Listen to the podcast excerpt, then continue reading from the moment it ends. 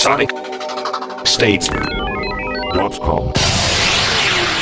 Hello and welcome. This is Sonic Talk number 147, uh, recording today on Wednesday, September the 23rd. Uh, for those of you who aren't here for the live recording, which uh, obviously you aren't if you're hearing me say this and wondering what I'm talking about, head over to sonicstate.com forward slash live around 4 p.m. on a Wednesday UK time and join us in the chat room. There's live chat and you can hear us doing this as we go before any edits. So all the juicy and uh, difficult bits that we can't get past the lawyers get cut out for the podcast, which goes live on Thursday, the 24th of September this week. Uh, and my guests here, I'll start with um, Non Eric from musotalk.de, who's probably one of the busiest men in the business. Uh, I oh. know he's uh, been very uh, uh, generous with his time. He's dashing off to do some uh, something important, I'm sure, in 20 minutes. But he joined us quickly so he could talk about one of the favourite topics. How are you doing, Hans? I'm fine. Great. You sound good too. Roomy, but kind of very, it sounds very compressed. We have a good Skype quality day today for some reason, which is always nice to know. Um, at musotalk.de for all your um, German music production needs and even non-music German, um, if you, because you can usually pick up most of it. So head over there and see what Hans is up to. There's a lot, a lot of stuff that he's doing. So check it out. And also, we've got uh, Mark Tinley from uh, Cambridgeshire, who's sound artist and uh, creative thinker, amongst other things. Mark is joining us today using the Skype handset. I am. You sound very different. It's much better than usual, actually. That's because I told you it's all that Digidesign stuff. They they make it in China now, and it's not as good as it used to be. So I know some very nice people who work at Digidesign. I even went to school with one of them, and actually, it's yes, it's all good, really. All good. Okay. Without well, Digidesign, we wouldn't be where we are today, right? Well, some of us. I never use the stuff myself, but that's only purely that's not a that's not a quality no, choice. I mean, it just happens to be the as way. As an I've industry, got. Pro Tools is now the format that everybody uses masters in. Oh, of course, it? yes, yes, of course. Thank you for joining us, Mark. And uh, and now, of course, our last guest. Uh, well, actually, no, we can find. But let me give out your URL, which is a new one, which is autismhero.com. A U T I S M H E R O dot com. Indeed. There you go. Excellent. And and uh, also, uh, we have Dave Spiers from GForce Software, uh, gforcesoftware.com, makers of fine musical instruments. How are you, Dave? I'm good. You? Yeah, very well. Not aching too badly. I had a game of tennis earlier in the week for the first time in years. In fact, five sets of tennis, and I'm feeling yeah. all right. I'm not broken. I thought I was because I was having that feeling that if I do this and I end up just being, you know, really hurt, then I'm going to have to give up even thinking about doing stuff like that. So I'm just very glad. Anyway, also welcome to everybody in the chat room. Nice to see uh, Mark JX8P in there and uh, all the other people too. So welcome to you all. SonicState.com forward slash live. Let's jump straight in because it feels like an, uh, an auspicious day um, because uh, Melodyne DNA, the often um, quoted and as yet undelivered modern marvel of uh, audio processing, is here. For those of you who don't know what DNA is, basically uh, the Melodyne editor it allows you to edit generally mono sound samples, sound sources, and change the pitch and intonation and movements and uh, what have you. The DNA thing allows you to individually access notes within a polyphonic recording. So, a guitar, for instance, you can change the individual notes of recording. It's here. It's out in beta. I think it came out last Friday uh, in in beta format. Uh, those with uh, uh registered version of VST can sign up and uh, check it out. It's uh, currently in standalone only. Rich Hilton was going to be here this week, but he got called away at the last minute to go to a Roland V piano demo, which of course he had to do. So. Non Eric is here from MusoTalk.de. I'm imagining that maybe you've had your hands on it. So tell us, tell us, is it magic? It is. I got it um, right on Friday. Yep and I posted a very brief. You know, I was so stunned. I said, "God, you know, I have to do a screencast of this." You know, just to let everybody uh, out there take part in in, in this unbelievable uh, discovery that I was making. And um, I mean, there's a couple of uh, misconceptions of what it does yeah. Uh, out there because you can't extract a voice from a full stereo master you may be able to do that, but yeah. only under certain circumstances because it does not detect different voices of different instruments and separate them, but it recognizes different pitches. Yes, quite. So um, giving that limitation, um, I tried it on what I would use it on, and you know, it's it's always uh, different to see a demo at a show or to see the company provided pro- propaganda videos. And it's totally different if you've got the stuff, you know, in your hands and you tried on your own samples and material. And so, uh, what I thought I would use it for is, um, you know, you, like sometimes I get these really nice techno stabs and house keyboard chords of yeah. sampled CDs and other stuff, or I might have a, a guitar uh, uh, chord or something, and it will just not fit um, the harmonies of the track I'm working on. Okay. And so I, you know, sometimes like to go in a different scale. So I just went through all my old samples and loaded in a couple of techno stabs, and it works without any glitches or any problems on on something that's uh, you know like a techno synth stab chord. Right. Very without any sort of glitches or limitations, perfectly. And next, so I, and then I said, oh, can try something uh, a little bit more complicated. And then I loaded in uh, French Kiss, the loop. Oh, yeah. oh, the Lil Louis thing. Yeah, yeah, yeah. And that got a, you know, got a, you know, it's it's sonically a lot more complex. But I was able to separate out a couple of the uh, the bass notes and change around the chording and within seconds I had you know a new riff with wow. the sounds. I like the sound from, of that. and then I went one step beyond that, and I said, okay, let's try a little bit harder. And then I got uh, Alan Parsons, an intro from Alan Parsons, in there, which had more instruments like uh, piano and bass and stuff like that. And I was able to, you know, even there because they, they, they, they weren't playing the same notes. I was even in that I was able to sort of you know make it play something else, but still remain this the tone and the sound of the original. Okay, that was a little bit more glitchy, and and after that I thought, okay, now I I go overboard, you know, and try the impossible. Yeah, and I, I loaded in uh, uh, something from a David Bowie, Bowie David Bowie, sorry, David Bowie record. Yeah uh, which had a piano and a bass and him singing. And uh, I was playing around and I thought, can I really sort of separate, you know, maybe erase the vocals or erase everything around the vocals? And I was trying that and uh, it worked amazingly well, although some of the notes were identical.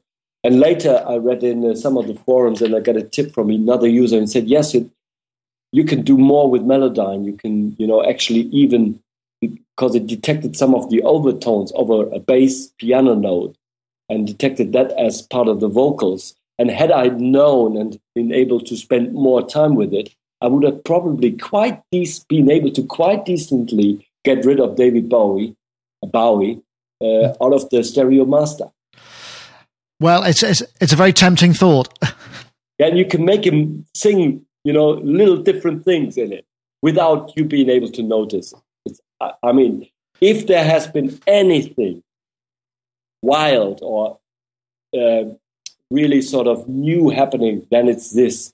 Uh, because we've seen all the updates of Logic, all the updates of Cubase, blah, blah, blah. They all sort of integrate stuff that's already out there in other programs. But this is really something new. And I'm really, really scared of the stuff that some people will do with it it's gonna it's opening Pandora's box a little bit in a number yeah. of different ways. Tell me, what processor were you running it on? I was using it on a, on a Mac Pro. Uh huh. But it, you know, uh, I don't think it has is in any way uh, demanding on the processor because it, you know, to detect like a whole three minute stereo, it took maybe about one and a half minutes.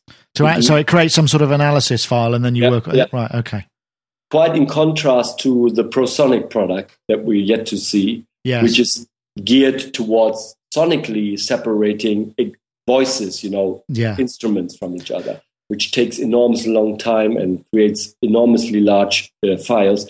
This was absolutely no uh, problem for the computer. Wow. So, I mean, they finally made it. This is what's so kind of weird because obviously, you know, there's been a lot of skepticism, hasn't there, in the industry and people saying, oh, it'll never work. They'll never get it to work. But we're here now. I mean, obviously, this is in standalone mode, right? You, we're not getting all yeah, of the plugin. Yeah, that's the editor. But uh, what I've heard is that actually the technology of DNA would have been uh, out a lot earlier, but they dis- what I heard is they decided to completely rewrite the editor. And at the end of the day, it, they had more trouble, you know, with the editor than they did with the code. with the core technology. Oh, just thought they'd decorate it and uh, had, had trouble choosing the right colour. Dave Spiers and Mark. I mean, wow, isn't this this is kind of a pretty major event, isn't it, in the music musical calendar? I've played with it. Have you, Dave? Yes. Oh, how did you? What? T- tell us of your experiences because I, I was going to, but I thought I am got. I'm not enough time. I haven't had a huge amount of time. I probably spent you know three or four hours with it, just trying similar to Hans really, just trying it with different things.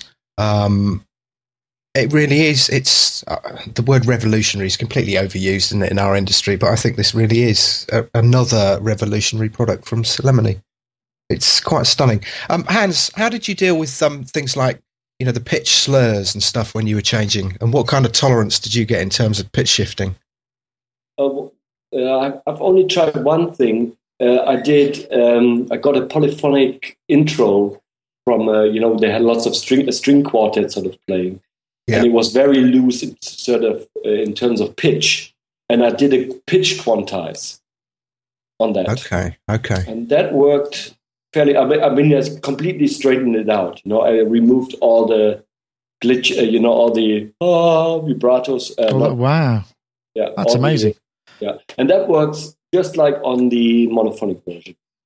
Azir Head in the chat room says, I'd love to hear how it sounds and what it can do on Chet Baker's My Funny da- Valentine. And I seem to remember, it wasn't one of the demos uh, a Chet Baker recording? And you could completely change the trumpet, the bass line, because there's so much space in that recording. The trumpet occupies a very unique uh, area in the spectrum. So I'm, I'm, sure it can do some pretty amazing things. I mean, I think that when when we did it, we did a kind of this is how far we've got uh, interview at Messe with uh, I can't remember who it was. I think it was Carsten uh, from the uh, from Melodyne Celemony, and uh, he was saying, look, you know, basically there's some misconceptions. One is, you know, obviously if you've got a multi-track with lots of multi-track voices all occupying the same pitch pitch space and also lots of effects that are working across it, it's going to have a harder time, you know, differentiating that between other things. You know, in the densely packed music productions from stereo masters that we might have now, it's going to going to struggle a bit. But stuff which has more room, by all accounts, it's doing pretty well.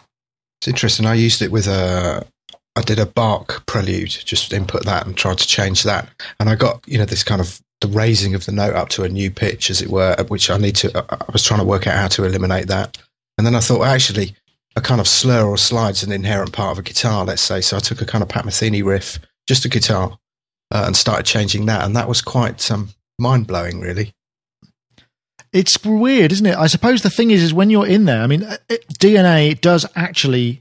It's a good thing to say because you're essentially you're taking the performance, which is from these world class people, and you're able to mess around with it and edit after the effect, and and that's that's crazy stuff.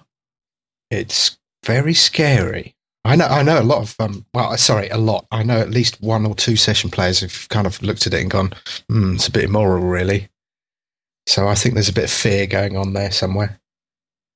Well, you still have to get the performance. Yes, I, I suppose. Um, I don't know, Mark. Have you have you got Melodyne? Do you use Melodyne? Can you see? I have that? got Melodyne, and I do use Melodyne. And I was uh, about one o'clock in the morning, I was just sort of thinking about going to bed, and I noticed a little message on Twitter from Rich Hilton saying, "Just downloaded the Melodyne DNA uh, demo thing," and I'd um, I'd had the email earlier in the week, and I've deliberately been avoiding it because I know that the moment I download it, I'm going to lose hours and hours and hours of my life to my computer because because well, I just once you get into something like that, you know how it is. You just be there forever, trying out all the different possibilities. So I've been putting it off.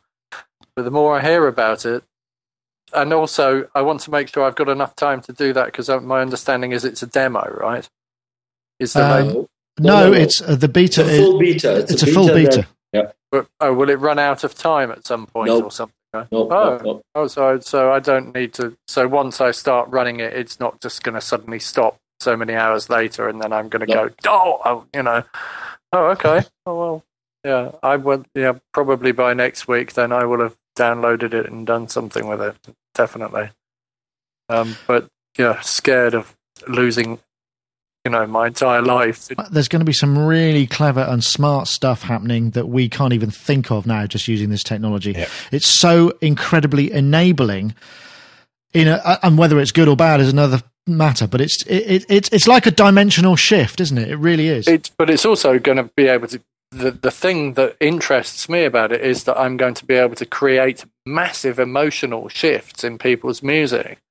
So you can take sad and turn it into happy, or happy and turn it into sad. So you could turn "She loves you, yeah, yeah, yeah" into "She loves you, yeah, yeah, yeah," or whatever. I mean, you just the, you know the whole difference between major and minor key is all about the uh, um, emotions that it makes a human being feel. So if you start playing around with songs that we know are traditionally happy and turning them into sad, and vice versa we could change the course of history, you know, like as in, you know, people believe things have been a certain way up until now, and you mess with that, you're messing with people's core emotions and stuff. All sorts of weird shit could happen. I mean, stuff could happen. Well, yeah, it could. But do you think? I mean, do you think ultimately that people? I don't really think that most people are going to have the comparison. A lot of things they'll be hearing for the first time anyway. It'll just be an interpretation in the way that lots of things are just reinterpretations of I what's already available. So it might be why were my mum and dad so into the Beatles? They're so depressing, man.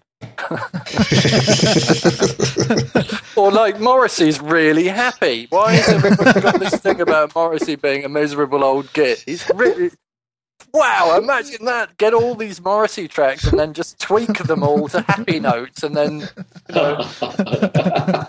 Good one. That's an exciting idea. Uh, Rich C wants to know in the chat room, can you bounce with it? So you can edit stuff and then bounce out, presumably in the editor, right?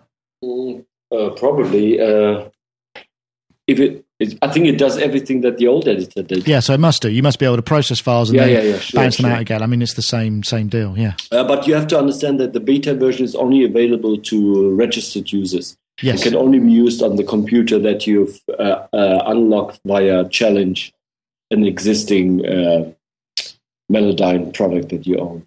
Right. Okay. Or iLok got it on iLok. Yeah. Presumably, yeah. on presumably so. iLok. Um, that yeah. Anyway, so that was available 18th. Uh, I think the full product uh, they're aiming for an early November release. Is that right, non Eric?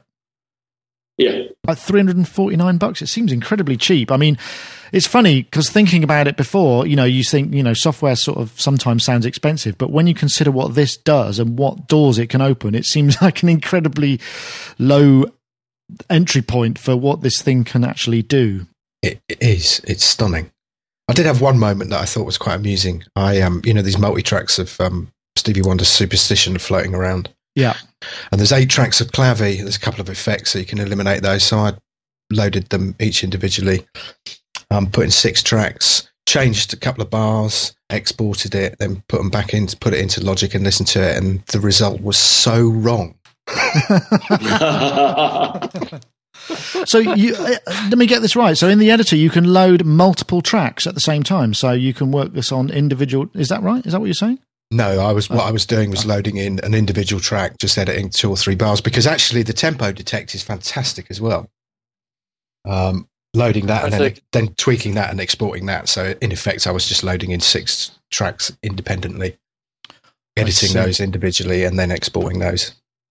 Right. Well, I really want to try it out. I have never had a chance to try uh, Melodyne at all, so I, am really going to try and get hold of this. But I'm a bit behind. I've been so held up with this uh, Korg microsampler review, which I've just finished. Oh, you should have sent it to me. I could have done that.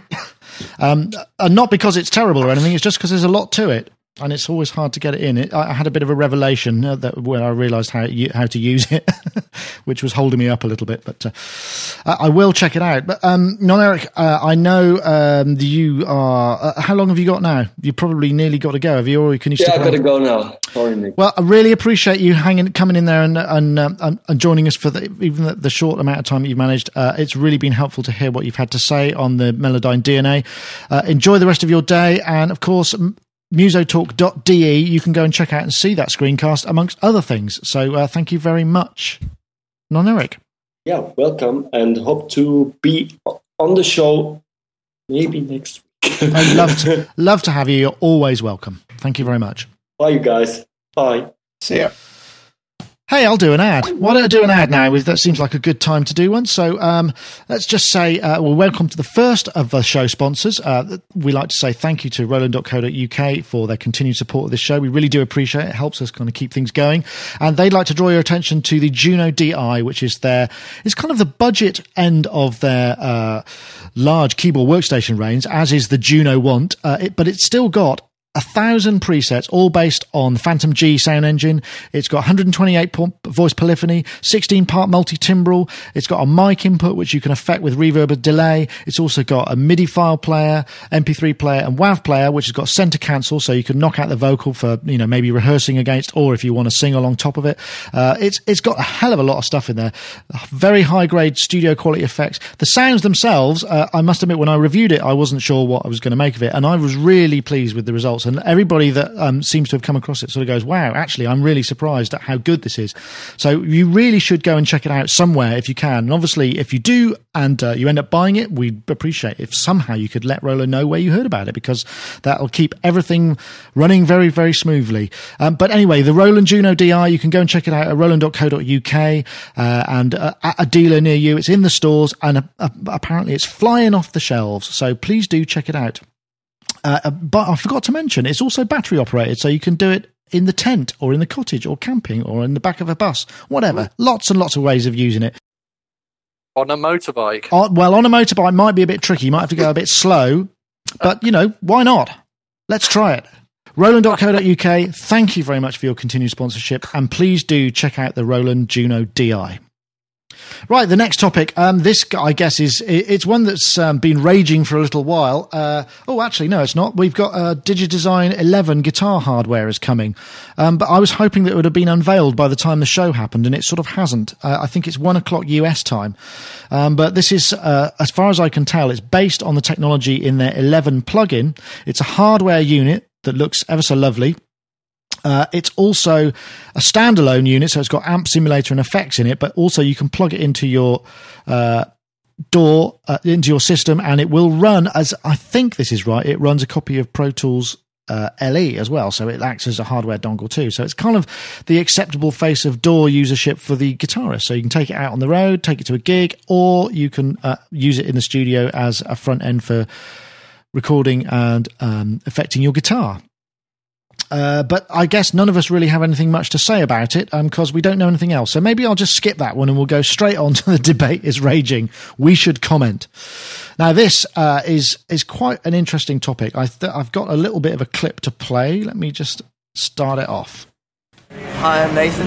I'm Adam. I'm Todd. I'm Piers. And we are Vox Urbane. We support the FAC because we believe that artists should have um, the empowerment to control their own careers and for the future. And the Featured Artists Coalition is uh, all about trying to make sure artists have that in the future. Whether it be digital or or uh, physical. Um, we, we just released our album without a label, and we had the luxury of having the say in what we do, and we did quite well we still own both our albums uh, and hopefully can be an example as to how bands can move forward on their own. Right, well, this is a continuation of the never ending topic. Uh, basically, the Featured Artists Coalition have uh, such people uh, like uh, the guys from Blur, Pink Floyd, Radiohead, and they're all basically saying that, um, or, or, at least it was reported that they were saying, hey, yeah, we don't have a problem with digital downloads. And so um, this was kind of, you know, obviously split the uh, music community into two camps, and the other camp seems to have been voiced by Lily Allen who uh, was basically saying, you know, well, these guys don't need to worry about record sales. They can just kind of use free downloads as a, a promotional tool to uh, sell tickets to their massive mega stadium tours. And uh, she sort of has a point.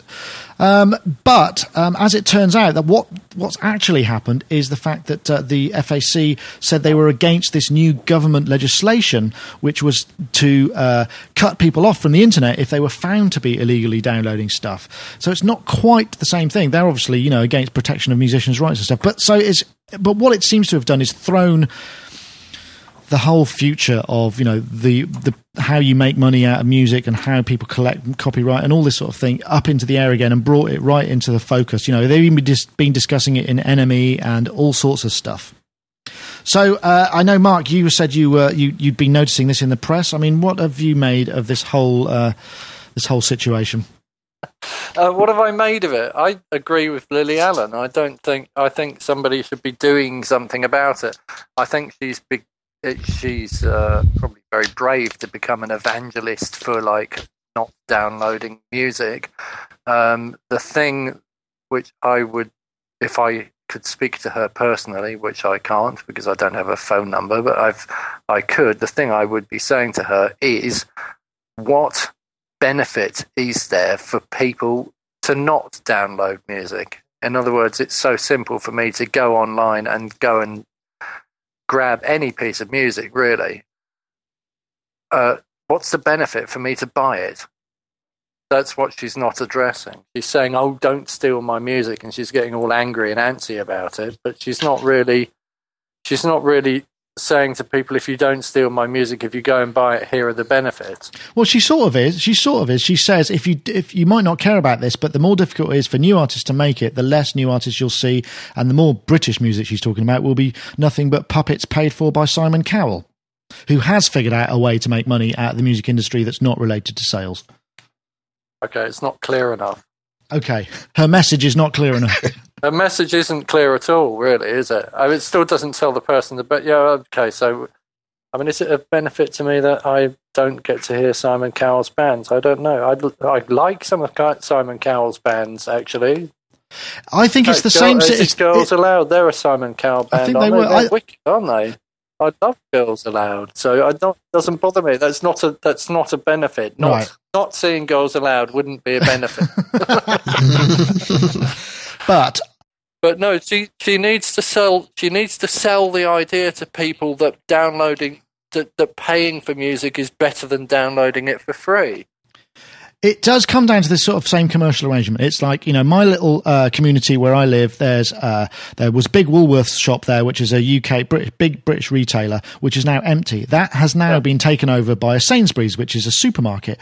And on the front of the hoarding, it says "fresh vegetables, fresh bread," of which is basically going right up against all these little independent stores that are in my street. Now, the only way I can stop them from hap- for that from happening is by not shopping there.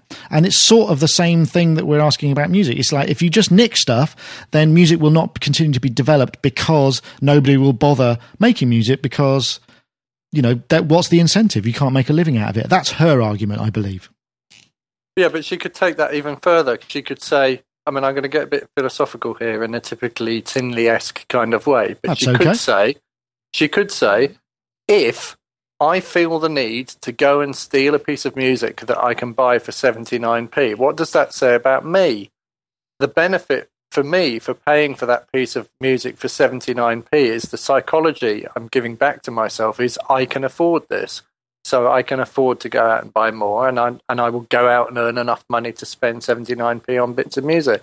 If I go out and steal something that's only 79 pence to buy, then surely that I'm that's a poverty mindset. I'm saying to myself, I can't afford to do this. I've got to steal. It's and and it drives people into this kind of I don't know, an almost sort of uh, reliance on I don't know benefits and all that. All that I think it's. thing. I think. I think there's this sort of idea that digital. It's digital theft is sort of uh, not a crime, isn't it? I suppose.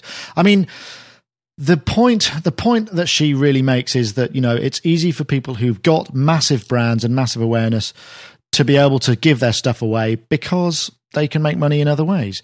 To begin with, you know, we're not going to be able to do that. In fact, she says you don't start out in music with Ferraris. Instead, you get a huge debt from your record company, which you spend years working off to repay. Then, Yeah. when you manage to get a contract, all those pretty videos and posters advertising your album have to be pay album have to be paid for, and as the artist, you have to pay for them. I've only just finishing off paying finished paying off all the money I owe my record company. And she's quite a big artist, I would say. I'm lucky that I've been successful and managed to pay it back, but not everyone's so lucky. I mean, you might say, well, yeah, but you signed a record deal back in the day when that was the way to do things. I mean, there's fairly unlikely you'd get a similar sort of deal now. Um, I don't know. I, I think there's uh, uh, there's what it really highlights is we don't really know how money can be made in this current musical mess, and that's sort of there is no immediate answer. Well, we know that people will pay to watch a good performance, don't we? Yeah, and we know that anybody can copy any digital medium, be it DVDs or music or printed materials or anything really. So we know that as well. So we need we. I, I think I actually think that the Spotify and the Last FM models are getting close to what could be a way of making money out of music. But do they actually give the money that they make in big enough proportion back to the artist. Oh, absolutely. I mean, the, I was on holiday with a chap who worked uh, till recently in in in kind of online music and what Spotify have to do is they pay enormous license fees that have to recur, that are recurring yearly or however often to the record labels to license their content to use it. Now, the problem that they've got with their model, they're reaching this enormous uh, amount of um, critical mass. You know, they've released released an iPhone app and they've done all these things and they're going into America, but still, they're a paying these massive streaming costs. They're also paying these massive licensing costs, probably hundreds of thousands of pounds or dollars, and yet they still aren't making any revenue.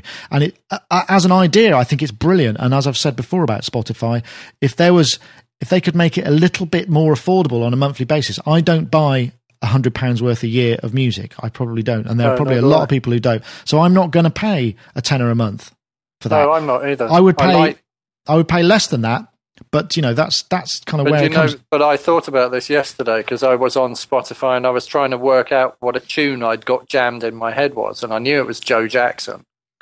So I probably played 10 or 15 tracks just bouncing around trying to find out what it was. And I, and I looked at that iPhone app as well yesterday and I found out that was a premium service only. Yeah.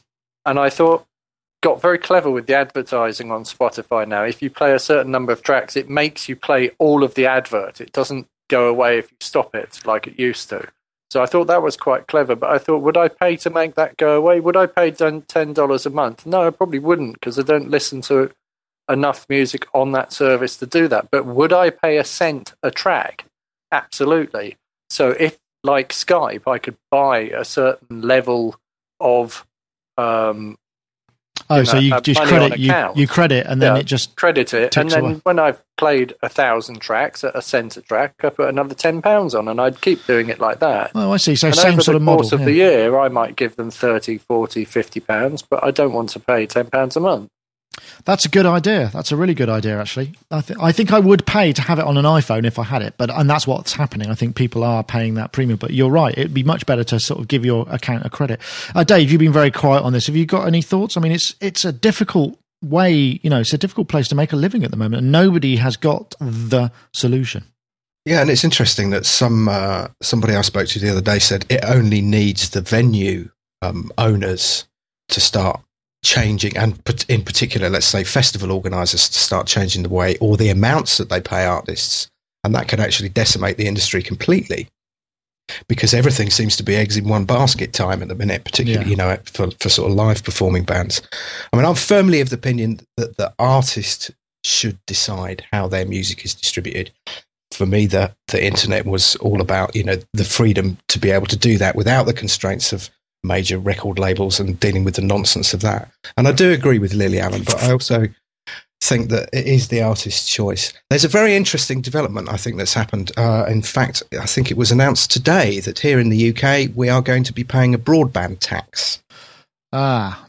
And I think that what this is going to be, and this is a prediction I'm going to make, is that this will be used to pay the film industry and the record companies in order to kind of placate them for a while so that this issue sort of goes away because this whole cutting people off of you know from their internet connections it's very hard to differentiate between you know as to who was actually file sharing that. We've seen that with a load of the RIAA cases. Mm, yeah absolutely. And I think that this is um, probably the way. I think the other thing uh, as far as I'm concerned is that whilst I do agree with Lily Allen and I do feel for a lot of bands who just don't have those kind of huge marketing budgets. And I have criticised some very big name bands for kind of you know making their money and then pulling up the drawbridge. She's got two things that are not on her side. First of all, Elton John's come out in favour of her, and secondly, James Blunt. oh dear, it's all over then, isn't it? Really, the sympathy vote is leaving in droves. Yes, uh, Mark JX8P says in the chat room, sonicstate.com forward slash live, uh, it's an argument without ending. Rarely has something been morally so clear, but practically so difficult. That's a very succinct way of putting mm. it. Mm. Um, the, but I don't like the idea of the tax. That's, uh, ooh, that's terrifying, really. But I suppose. It, isn't that just like replacing the license fee? It's sort of almost like that, but giving it to the content creators. I don't know. Yeah, and I've spoken to people who've actually said that you know they predict in the future that there will be an internet license fee that you know anybody in let's say the UK and the US and Europe or whatnot, if you want to have access to the internet in the same way that you've got to have a TV license, you're probably going to end up paying an internet license fee. That's it's, pretty scary. It is. It's quite exci- It's quite a weird turnaround when you consider that what's actually because it used to be, you know, the petroleum companies and oil and stuff that seem to lobby the politicians and create taxes. But now, when you think about it, it's actually the creative industry doing it, which is kind of a real weird uh, sort of shift around. It's quite, in some ways, it's sort of um, morally quite good that um, creative people, or at least the, the, the, representative creative people, are starting to format policy. That's kind of quite a, an interesting way of looking at it, I suppose. Yeah, and interesting that people are starting to put their heads above the parapet. Mm. I think um, you know there's an awful long way to go, but um, uh, there is an element as well that ISPs should be accountable for what they uh, public. I mean, you know, look at magazine publishers, for example. If they print something libelous, then they're going to they're going to be held accountable for it. And in some cases, I mean, I, have seen a lot of music on the whole Google Blogspot stuff that's just being banded around, and to actually file anything is just hugely complicated. You know, like a takedown notice is hugely hugely complicated. If you think about if you think about other law as well, if I buy a vacuum cleaner and something goes wrong with my vacuum cleaner, I go back to the first port of call, which is the person that actually handed me the vacuum cleaner in exchange for money, right? And it's that that person's responsibility to sort it out and make it right, because uh, you don't mm. go back to the manufacturer, do you? You know, in terms of an internet service provider, they are providing you with the service. If it was a retail service, they would have, in law, an obligation to you to make that correct, or if they're serving you something that's pirated copy. I mean, if somebody sold me a Dyson and it wasn't a Dyson, I could take the retailer to court. I wouldn't take the manufacturer in Taiwan of fake Dyson Dysons to court, would I? So, I mean, it's almost like you know, a service industry thing should be like a retail industry thing, should it not?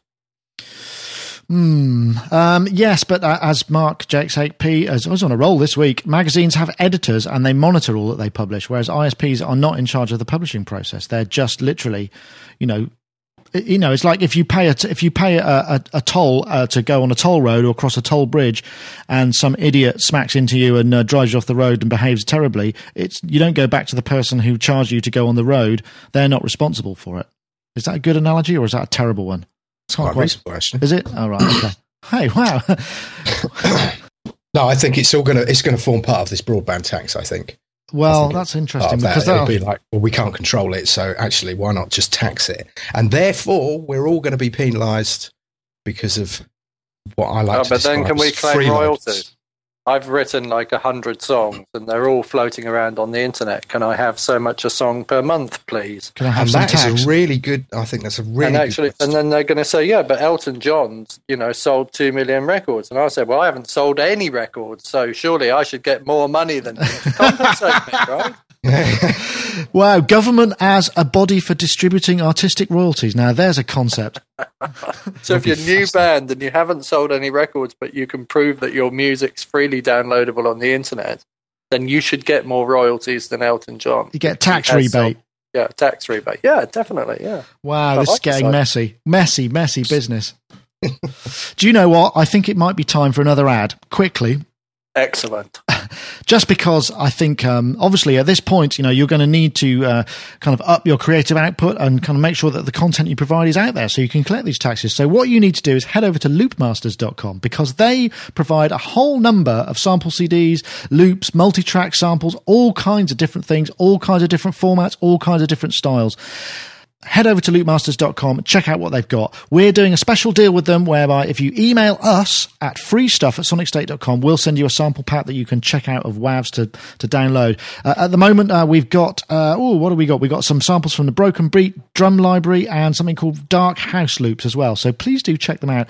Loopmasters.com, email freestuff at sonicstate.com. And while you're there, you can sign up for the newsletter because uh, they release so much stuff. It's actually quite hard to keep up for, up with. So if you click the box, sign up for the newsletter and they can contact you directly and let you know what's going on. And it all kind of makes everything move smoothly.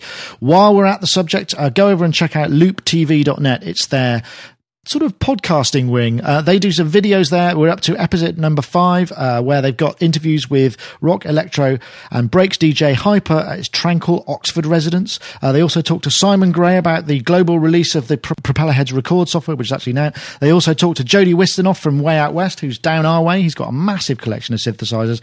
And Rob Jones gives us a special treat when it comes to doing specific things with the vocoder in Ableton Live 8. So go check out looptv.net and see what they've got for you this week. Uh, and once again, we thank you very much to loopmasters.com for their sponsorship of the show. We really do appreciate it.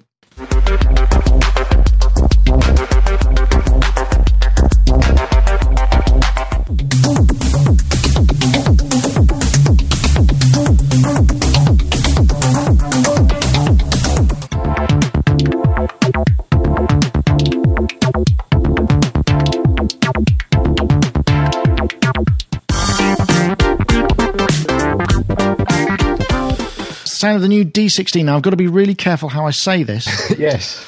Because it's spelt SH1, which looks like an I, 0, which looks like an O, I, T O R, which, if you pronounce it in uh, with a slight Irish lilt, sounds like shiter which uh, obviously isn't terribly um, terribly good in terms of you know synthesizers, but it's actually an SH101 It's an SH101 emulation, uh, but they've done it with a difference. It's got eight layers. You can have a different sound on each layer that can play multi-timbrally, or you can stack them up for big fat sounds.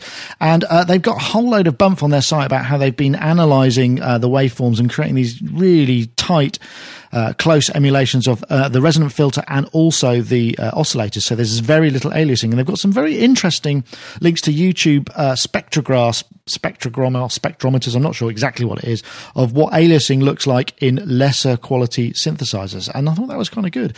But um, SH101, bit of a classic, isn't it? Mark, you must have absolutely, had one of those. Yeah, absolutely. It's the first synthesizer I, with knobs on that I ever laid hands on. To be honest. They've got some great images. I don't know how they did this because obviously they're all 3D rendered. It looks to me like they printed out the um, the design of their front panel, actually made it into three dimensions, and then photographed it with depth of field because it actually looks really, really real from a hardware point of view. I, it's going to be fairly reasonably priced. It's not out just yet. Uh, VST, AU, all that kind of usual stuff. But their other things have been pretty good. I mean, lots of people seem to rave about the, the, the D16 group stuff. Dave, have you got any of their things? I think we've talked about their drum machines and distortion units maybe a couple of years ago. I do, and I like these guys. Um, I have got Drumazon and Nepheton and the other one that I don't use that often, but um, Drumazon I think is really excellent. And I, I, know some people kind of go, oh, yeah, yeah, but, you know, the usual thing. It's not like a real 909.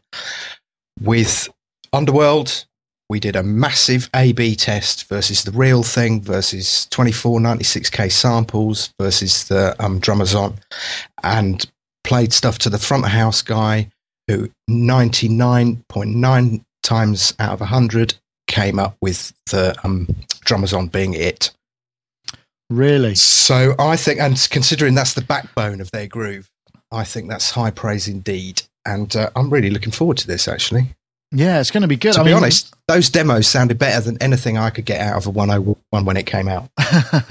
Obviously, they're not all made, but by the uh, by the uh, SH101. to. I'm not going to say that word again because I'm just going to get myself into trouble. But um, yeah, kind of good. I, I, was really intrigued to know because when you go onto the YouTube website, it says if you want to see, you know, this is a picture of what the spectrograph looks like. As you can see, it's a pure tone. You know, the resonance is really pure. There's no aliasing, and it does look very clean. I mean, I don't know what that means, but then the, there are all these other uh, synths that they are comparing it to, and uh, everybody wants to know what are the other synths you're comparing it to because um, they the, the waveforms look awful messy by comparison, didn't they? Uh, to be honest, I didn't look at that. Didn't. I mean, but you're you're a software developer. How do you deal with the kind of aliasing? Because as we understand, and I've you know that we we do seem to have quite a lot of coders in the chat room from time to time. And that one one thing that was uh, one one person said, I think it was someone called Shannon. Actually, I don't think she's here or he's here this week. Was saying that you know the reason why soft synths sound different um, is not actually it's down to the way you handle aliasing. And I don't know if that's correct. I mean, you might know a bit more about it than I do. Is that right? Yeah, no, it kind of depends what it is. I mean, it really boils down to time and attention to detail. Really, uh, the more the more maths you do, the more obviously, obviously the more load there is on the on the um, computer. But it's it, you know you can eliminate that with optimizing. I mean, dude, I'm not a maths expert. If I did any maths here, I'd be laughed out of town because I do work with some amazing amazing mathematicians. But it really all comes down to the amount of time that you spend measuring, measuring, measuring, and refining and refining and right. refining. And uh, the one thing I do like about these guys is they never, again, they never seem to rush anything. They seem to make sure that it's right for them before it leaves the building. And for me, that that means a lot. Yeah, that's good. I mean, it's kind of a similar approach to that you take, isn't it? I mean, you know, you, it's got to be right, otherwise it's wrong. If it's wrong, then you've let yourself down, and that's the key, really, for me. It's like no, there's no point. There's just no point in rushing things because people might people are always going, you know, when is it out? When is it out? When is it out? And I know we're guilty of, you know, being late, but if it's not right, it can't go out. And you I know, that's, like- that's a philosophy I really should apply in my own life once in a while. I think I have to have to go back and think about that for a little while. There's a wow factor we have here, and, and, and this has always been the case with us, is that you have to go wow at least, you know, X amount of times before you can, right. before you, there's a confidence thing as well. I mean, I know, you know, even though I'm blowing our own trumpet, we are pretty good. But that does take time and it does take effort. I saw a great post from Eric Persing on Facebook, actually, and he was talking about, you know, excellence being hard to attain and other people being able to make it look easy. And I, and I looked at his post and thought, wow, you know, if you're writing that, that really is something. He just added me as a friend on Facebook, actually. I was really honored. Mm-hmm. anyway, that's beside the point. Um, Mark, going to get one? Yeah, why not? Why not? I think it's probably going to be, you know, it's going to be can in I the have re- a red one with a handle. I think you can skin it. Actually, there's different skins. You can do the red one, you can do the blue one, you can do that. What other colours? There was a white one as well, wasn't there? I think they've done that. You can have all the different skins. I vaguely uh, remember I queued up outside the Soho Soundhouse for a long time to try and buy a handle for a pound. because they used to have that sale, and it was all about like get as many bodies outside the door as possible the Boxing um, Day sale. sale oh, yeah. yeah, I remember. But then the thing is, you'd always end up going in there, and then all the good stuff had gone for a pound. you'd end up well, buying course. something like a some crappy Casio drum machine for like nine hundred quid or something. So I mean, it worked. There's no such thing as a crappy Casio drum machine, is there? I thought they were all brilliant the RZ one. It wasn't. Yeah, I've got no. I've got some samples of that. It sounded brilliant. It's really well crusty. I suppose in no, at, well, the, yeah, at the time, the, sam- the, sounds were brilliant. But have you ever tried programming one? No, uh, no. I just and trigger actually, the sounds. They had a, a, a sequencer that went with that, and I think it, it probably was called an SZ one, as in sugar Z one, not the same oh, okay. And I vaguely remember buying the drum machine and the sampler from Soho Soundhouse and taking them home and like puzzling over how to program multi-timbral things into this sequencer for some hours and eventually realizing that it could only really record one line of MIDI and you couldn't quantize anything and you basically couldn't do anything with it at all useful and taking it back and it being sort of over a hundred pounds. Mm. It's always the problem with disappointments like that, isn't it? I bought a step yeah. guitar from Soho Soundhouse. A what guitar? Do you remember those step guitars? With the LEDs in the neck. Yeah, the sort of MIDI thing. It was really quite amusing. Oh no, I know. I'm getting it muddled up with the one that that guy from Big Audio Dynamite used to play. The one with the carbon fiber. That's neck. a Steinberg. That wasn't that a Steinberger or Steinberg or something. They had a carbon fiber plastic. neck with no frets, and they were like stepped all the way up. Is it that one? It had two sets of strings, one down on the body and another one, uh, another load up the neck, as it were. And it was kind of bizarre. Oh, maybe that was a step guitar. I'm getting it confused. I don't know. I, oh, I bet you wish you kept was, onto it, kept hold of it. I bet it'd be worth I, a fortune. It's in somebody's loft now. It's in the guitarist's loft. But I remember we queued up. You know, it was like a Boxing Day sale, so we kind of got up really early on Boxing Day, drove up there for some bargain, and by the time we the queue was massive. By the time we got in, the only thing left was this step, and, it, and that was quite expensive. I think it But was you just end they went buying out of something business. just because you've gone there. You've made all that Yeah. effort. You can't Yeah. come back empty-handed, can you? But at the same time, Soho Soundhouse used to do some cracking deals on all sorts of. I bought a TR909 from there, brand new one, and they had a, a huge pile of them. And uh, I paid £169 for a brand new TR909. And when I bought it, they gave me a valuation card from my insurance company that said it was worth 999 which was the recommended retail price. Wow. So I was able to insure it for nine hundred and ninety nine pounds. Though why I did that, I don't know. Because what I didn't really think about at the time was that I was paying more insurance premium than I needed to. But when you're young, you don't know these things. So um, Number Cruncher says in the chat room, Mark Tinley's thinking of the Bond guitar. I think yeah, and that kind of makes sense. Did it have LED red LEDs in the neck? Uh, apparently, it has a stepped fingerboard and active three-band EQ with uh, an LED reader. I think I remember That's that. yeah. I remember Yeah. that. If you want to know about aliasing, ask Number Cruncher. Okay, well, maybe we can uh, we can dedicate a whole show to that because I'm sure there's a Yeah. lot to it. But uh, Well, I've perhaps- got. I love aliasing, and I have a particular um, A to D and D to A converter combination, which I would love somebody to recreate in software. And it Hmm. was uh, uh, it was an electronics and music maker kit to make a sampler, which was my first sampler. oh, the Greengate DS3 No, thing was it? No? it was uh, no, it was called um, artificial intelligence, and it ran on a ZX Spectrum. But the chips that the guy used weren't really audio chips for A to D and D to A conversion, so they've got no filters in at all. And he basically was feeding audio input into somewhere where audio input's not meant to go, and then turning it into numbers and storing it in the memory of the computer, and then spitting it back out again. But um, I've got I've got the um, plans for that sampler somewhere, so We can probably still get the chips. That might I'm be sure an interesting way.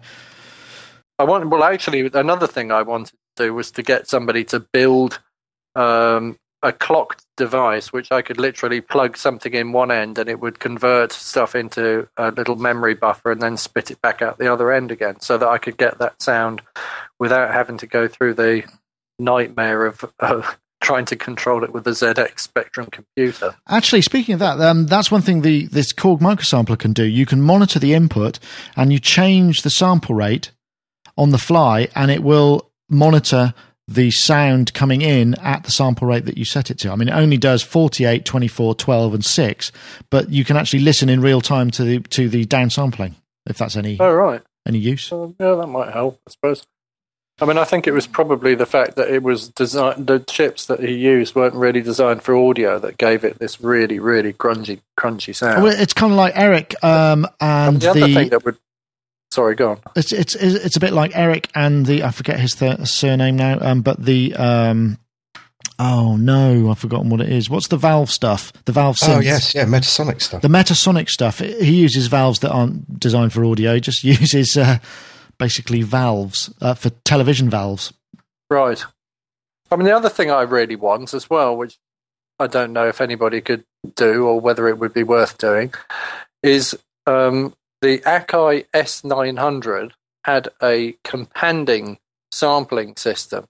So if you put a cymbal in it at 10,000 hertz Mm. sample rate and sampled it, somehow it still retained the high frequencies and spat it out with a uh, with I mean the equivalent of 24-bit output because it did some weird companding thing. So although it was only a 12-bit sampler, it actually sounded better than a 16-bit sampler and sounded better at low bit rate.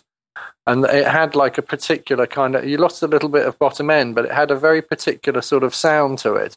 And if you sampled 808 hi hats and things in it, they came out sounding really good. It was, but that as an EQ would be an interesting thing.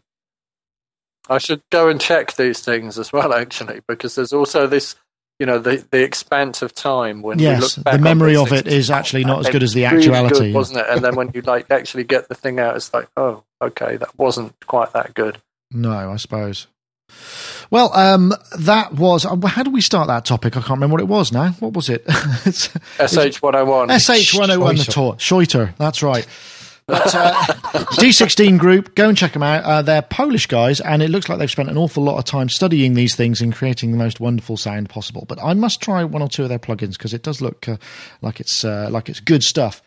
Now um, we're at the the point in the ch- in the show where we can either call it a day uh, or we can talk about ribbon mics because that's the only thing I've got left to talk about on the ch- on the topic list. Unless anybody else has something they would like to introduce. Oh, I wish Rich was here on these ribbon mics. Yeah, Uh, maybe should we save it? Should we save it for Rich? Because I think he probably might have. What about? Did, was it you that tweeted about that Gibson guitar that just happens to look like a bloody Fender Stratocaster? no. Have you heard about that? No, no, no. Gibson Gibson have just released an authentic Hendrix guitar because apparently Hendrix used to play um, some Gibsons, Flying V and a, an upside down Les Paul. So Gibson have basically got together with Jimi Hendrix's sister, who I think is called Lucy Hendrix, if I Hmm. remember right. Oh, I saw that. Yes, I saw the in the, the And- Hendrix sister. Thing. and they've they've designed and built this guitar, which is the guitar that Hendrix would have played if he was alive today. it's made by Gibson, and it looks exactly like a Stratocaster. Very weird. Wow, that's some fairly tenuous linkage going on right there, isn't it? But, It's uh, kind of milking the. But um, and Fender and Gibson have been asked to comment on it, and neither company is commenting at the moment. So I reckon they're probably, you know, drawing pistols at dawn and working out who's going to sue who over what. at the moment. it's quite a nice looking guitar, mind you, but I haven't seen that. Uh, The news did go up, but uh, I'm Gibson afraid I didn't. copy of a Fender Stratocaster, basically. Wow, that does seem like uh, asking for trouble. Asking for trouble from somebody. I mean, they're the two biggest guitar brands in the world. Are you going to be fairly uh, protective of their likenesses? I would imagine. But yes, I did see the headline, but I'm afraid I don't know too many details about the story because it wasn't one of my stories. But um, okay, well, how's everybody fixed? Should we should we um, should we should we knock off a bit early and go to the metaphorical pub Yeah. or something like that. Go to the metaphorical vicar's house to go and collect my child, actually. Oh, you've you've actually, uh, no, he's a real vicar, actually. it's a real, the real vicar's house. Okay. My son, my son, and the vicar's son are friends, firm friends at his new school, and they, he's been invited round for tea. So that should be good. Oh, lovely. Tea and cakes at the vicar's. Yeah, Wonderful. Well, Mark, uh, thank you very much for joining us and uh, giving uh, up your valuable time. And uh, of course, what you're up to can be found at autismhero.com. That's your new URL. So please go and check that out and see what uh, what Mark's got to say on a variety of subjects. all sorts of things. In fact, I've been ranting about Asperger's and autism in my most recent blog. Well, we'll go and check that out. Thank you very much. And thanks for joining us. You're very welcome. Thank you very much.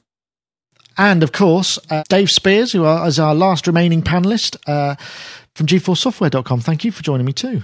Thank you. Good fun.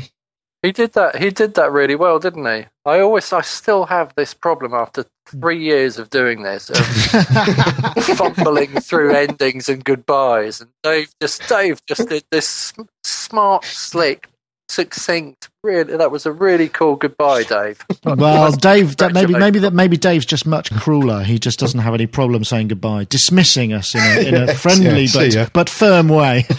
I was going to also say Rich Hilton, uh, who can't be with us, is off trying out the V piano, and I know he's been checking out other things as well. I think he got a chance to try out the Korg SV1 vintage piano, and uh, amongst other things. So hopefully we'll talk to him about that next week. And also he's been checking out Melodyne DNA. Thank you very much again. Also to Non Eric from MusoTalk.de who joined us uh, to tell us a bit more about the, the the Melodyne DNA experience, and of course to everybody else. Uh, those of you in the chat room, thank you for joining us. Uh, another bumper week. Um, of course, if you've uh, not joined us in the chat room before, please head over to sonicstate.com forward slash live, where you can um, bask in the flow of text that comes live with the recording as it's uh, being beamed out across the world. So that was Sonic Talk number 147. Thanks for listening.